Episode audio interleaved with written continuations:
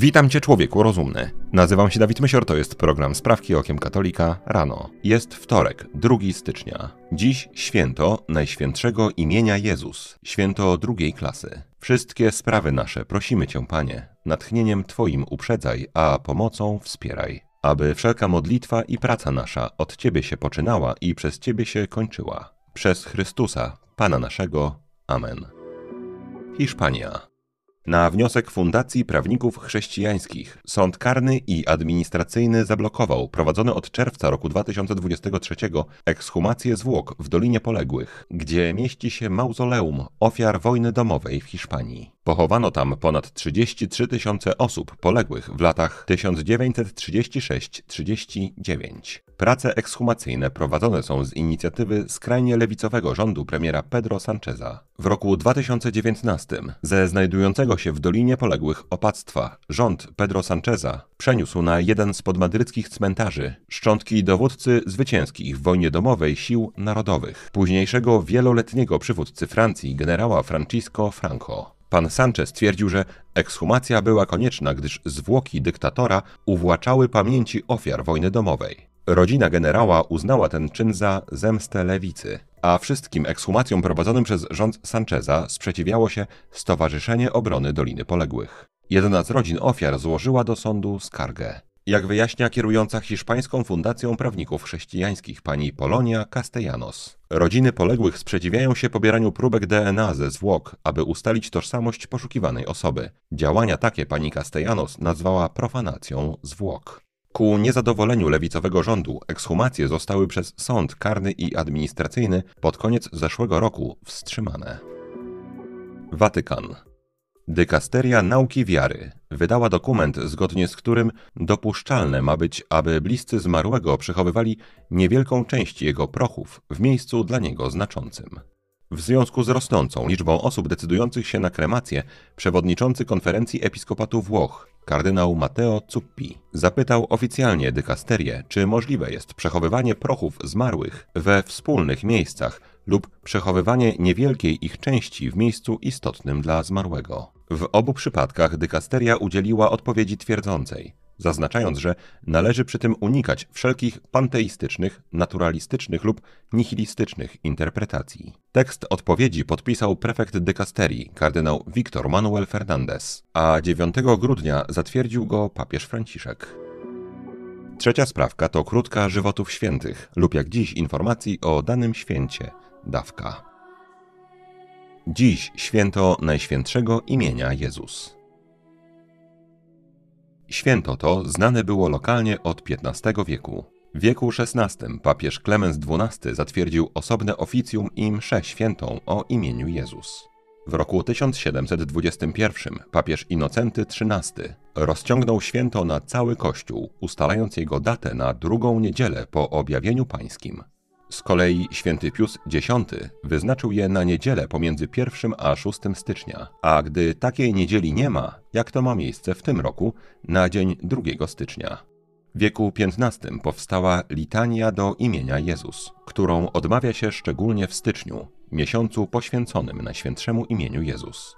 Kult imienia Jezus jest żywy od początku Kościoła. Żyjący w IV wieku święty Efrem, ilekroć napotkał to imię, wypisane czy wyryte, całował je z czcią.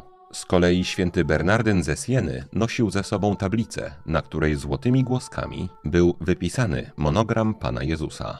Natomiast święta Redegunda, błogosławiony Henryk Suzo i święta Joanna de Chantal imię Jezus wyryli na swoich piersiach. To właśnie pod imieniem Jezus słowo wcielone odbiera największą cześć. O swoim własnym imieniu nasz Zbawiciel powiedział m.in. w Ewangelii świętego Jana. Zaprawdę, zaprawdę powiadam wam, o cokolwiek byście prosili Ojca, dawam w imię moje. Do tej pory o nic nie prosiliście w imię moje. Proście, a otrzymacie, aby radość wasza była pełna.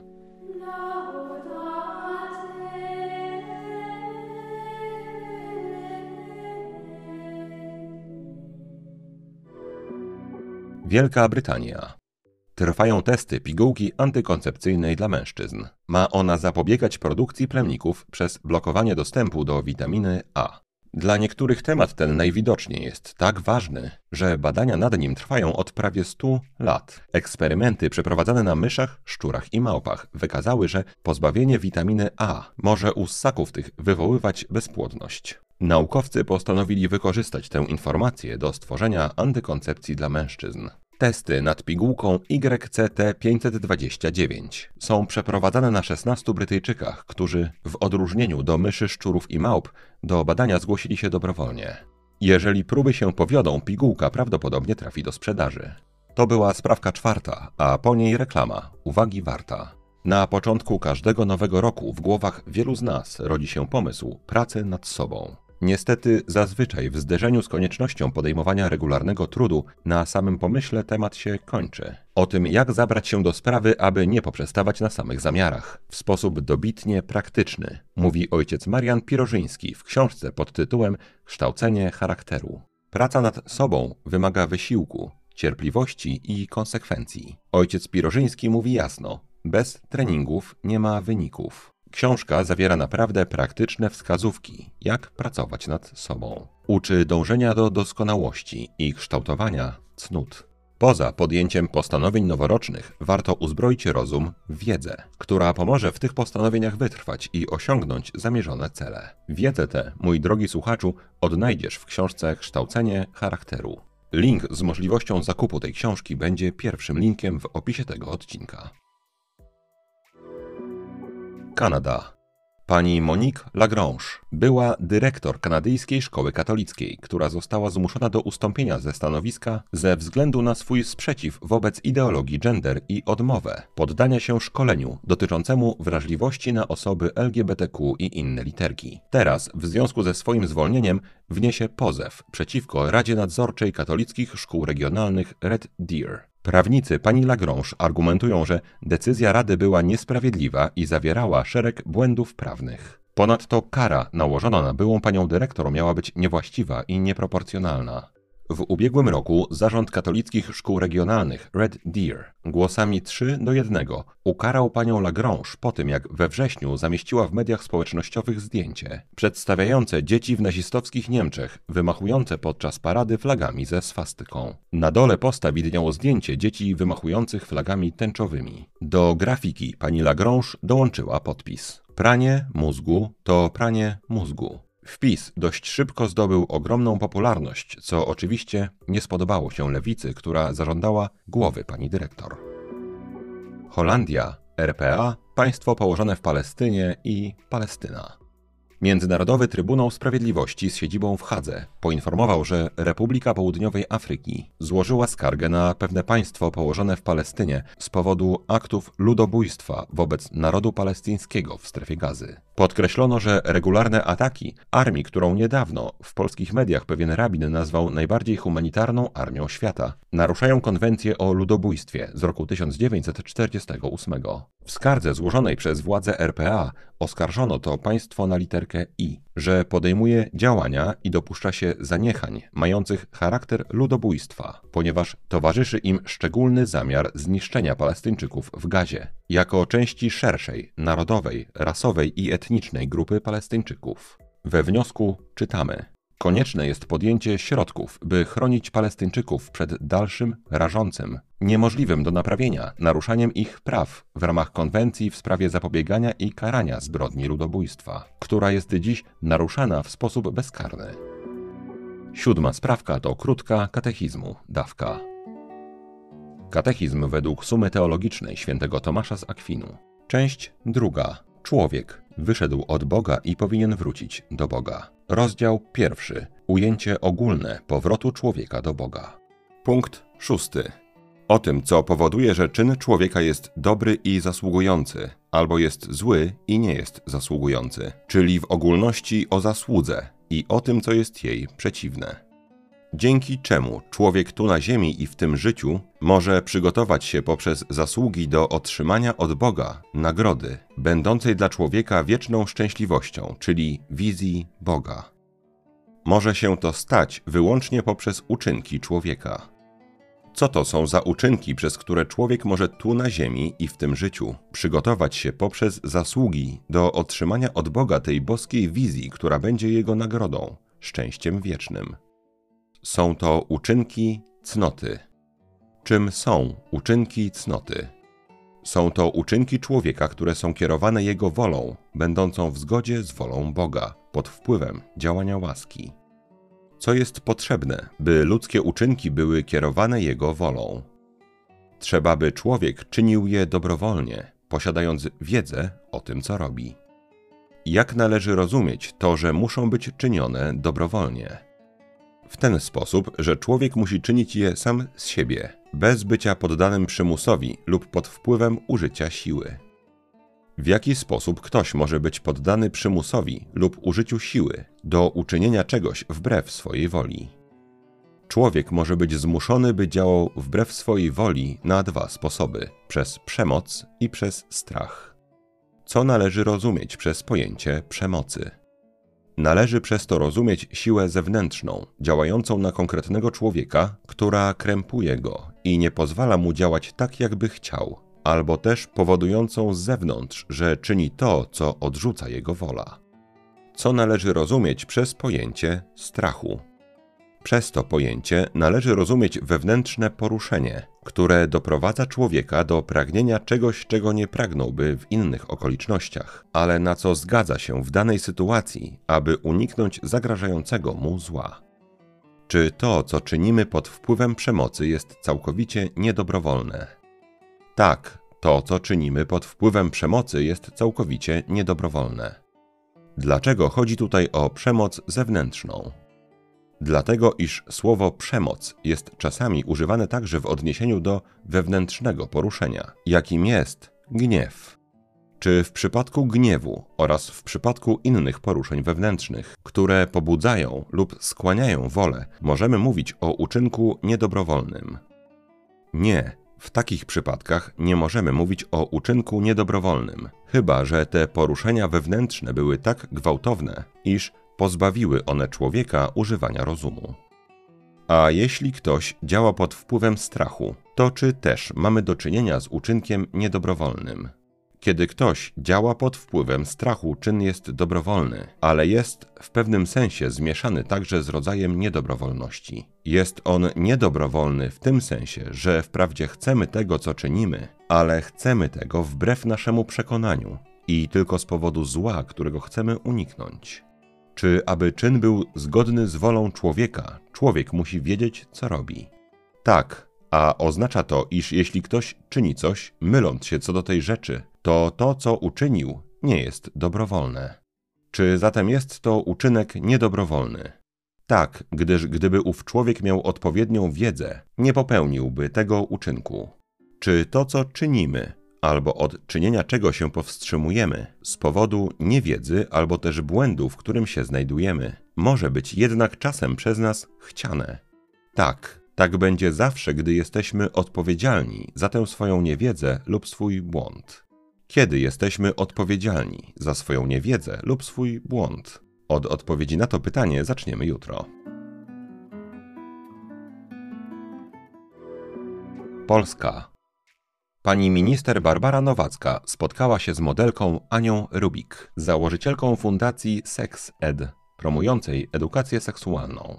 Informacje na ten temat opublikował w serwisie X oficjalny profil Ministerstwa Edukacji i Nauki, czym zajmuje się Fundacja Ani Rubik. Na stronie internetowej czytamy SexEd.pl to więcej niż fundacja. Jesteśmy multimedialną platformą, która zapewnia młodym ludziom, rodzicom i dorosłym kompleksową, dostosowaną do wieku edukację w zakresie praw człowieka, równości płci, relacji i reprodukcji. Informujemy o ryzykach związanych z życiem seksualnym, prezentując równolegle seks i seksualność w sposób pozytywny, podkreślając takie wartości jak wzajemny szacunek, inkluzywność, równość, empatia i odpowiedzialność. Z kolei na profilu organizacji na Instagramie można znaleźć m.in. nagranie promujące gadżety erotyczne jako doskonały prezent pod choinkę. Wszystko niestety wskazuje na to, że przed nami kilka lat edukacji i nauki w wydaniu ultralewicowym. Ponownie Polska. W minioną środę, kto by się spodziewał, że jeszcze kiedykolwiek będziemy używać tego połączenia słów, premier Donald Tusk zapowiedział podczas konferencji prasowej procedowanie projektu dotyczącego tzw. związków partnerskich. Pan premier powiedział: Rozmawiałem z minister edukacji Katarzyną Kotulą. Będzie gotowa do przedstawienia projektu ustawy o związkach partnerskich. Jeszcze tej zimy będziemy procedować ten projekt, niezależnie czy będzie go zgłaszała grupa posłów, czy też rząd. Pani minister ministra Kotula przekazała, że w projekcie mają znaleźć się kwestie takie jak zawieranie związków w Urzędzie Stanu Cywilnego, kwestia wspólnoty majątkowej, dziedziczenia i umożliwienie zmiany nazwiska. Być może jakąś nadzieję rodzi fakt, że chyba nie wszyscy w koalicji podzielają ten entuzjazm pani Kotuli i pana Tuska. Wicemarszałek Sejmu pan Piotr Zgorzelski z PSL w wywiadzie dla Radia Z powiedział: z projektem o związkach partnerskich jest trochę jak z Yeti. Wszyscy mówią, nikt nie widział. Jesteśmy bardzo ostrożni, ponieważ nie wiemy, co w tej ustawie będzie. Ostatnia sprawka to krótka rozprawka.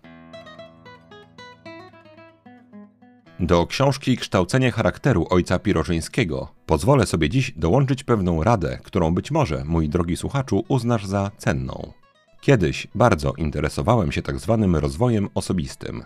Dziś, gdy staram się patrzeć na temat okiem katolika, myślę, że rozwój osobisty, gdy podchodzi się do niego od złej strony i w złym celu, może stanowić zagrożenie duchowe. Natomiast przy właściwym ustawieniu motywacji i celów, wszelka praca nad, w cudzysłowie, naprawianiem swojego życia, zamiast rozwojem osobistym nazywa się kształtowaniem cnót i jest dla nas nie tylko pożytkiem, ale obowiązkiem. Jeżeli, mój drogi słuchaczu, masz chęć, napisz w komentarzu, czy chcesz, żebym rozwinął temat różnicy między niewłaściwym rozwojem osobistym a właściwym kształtowaniem cnót. Dziś, zgodnie z zapowiedzią, pewna rada, pewna obserwacja, której przez lata dokonałem u siebie.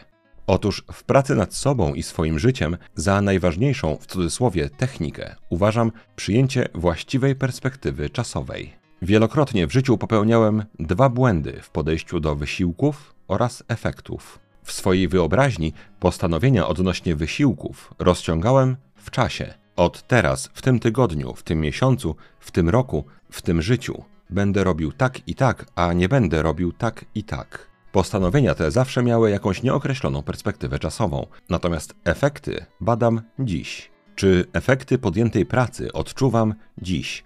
Nie?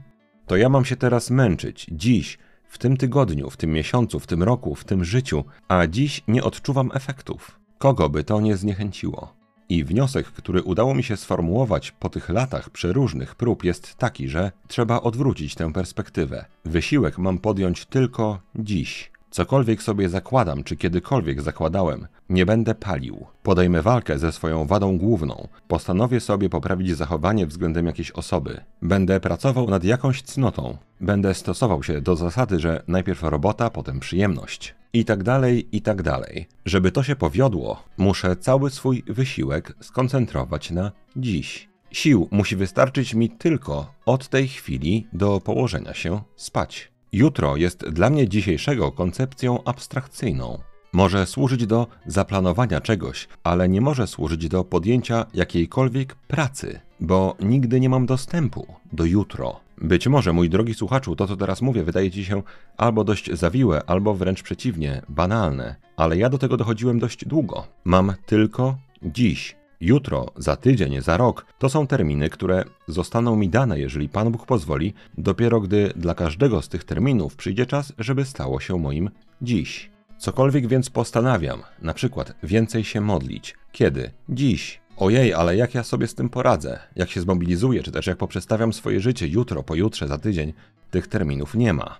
Jest tylko dziś. Natomiast co z efektami? Czy ja dziś czuję efekty tego, że przez 2-3 dni trochę lepiej się modliłem. Jeszcze nie. Łe, to ja się mam do końca życia mobilizować, a dziś nie czuję efektów. No właśnie, na efekty, moim zdaniem, warto jest patrzeć w kategorii jutro. Rozum nakazuje wierzyć, że efekty przyjdą, ale nie może on wiedzieć, kiedy konkretnie. Pewnego dnia, gdy akurat ten dzień stanie się moim dziś, zobaczę, że efekty są i pozostanie tylko wyrazić Panu Bogu wdzięczność. Ale oczekiwać ich Dziś to jest strata czasu i strata energii, które lepiej jest poświęcić na te swoje postanowienia od tej chwili do położenia się spać. Dziś mam być bardziej uprzejmy do bliźniego. Kiedy? Dziś będę bardziej cierpliwy. Kiedy? tylko do położenia się spać. Gdy pomyśli się o jutrze, już energii może nie starczyć. I czy zresztą sam Pan Jezus nie powiedział, że dość ma dzień swojej biedy?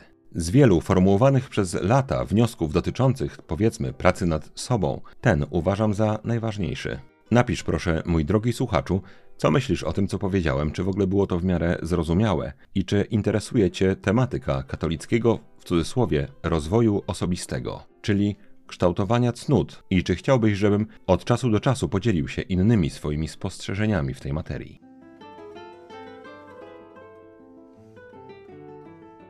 Maryjo, posłuż się mną dziś jak chcesz. Wykorzystaj mnie jak chcesz. Byle tylko choć jeden grzesznik zszedł z drogi zatracenia, poszedł do spowiedzi świętej i zwrócił się ku Panu Jezusowi. To na dzisiaj wszystkie sprawki okiem katolika rano. Jeżeli chcesz nam pomóc, daj proszę łapkę w górę pod tym filmem na YouTubie i napisz komentarz. Jeżeli chcesz wesprzeć zespół Sprawek Okiem Katolika, regularnie na Patronite lub tutaj na YouTubie, albo jednorazowo przez wpłatę najmniejszej chociaż kwoty, to szczegóły jak można to zrobić znajdują się w opisie tego odcinka. Wszystkim bardzo dziękuję. 31 grudnia została odprawiona kolejna już msza święta w intencji o Boże błogosławieństwo dla wszystkich patronów tej pracy. Mój drogi słuchaczu, życzę Ci błogosławionego dnia i całego roku.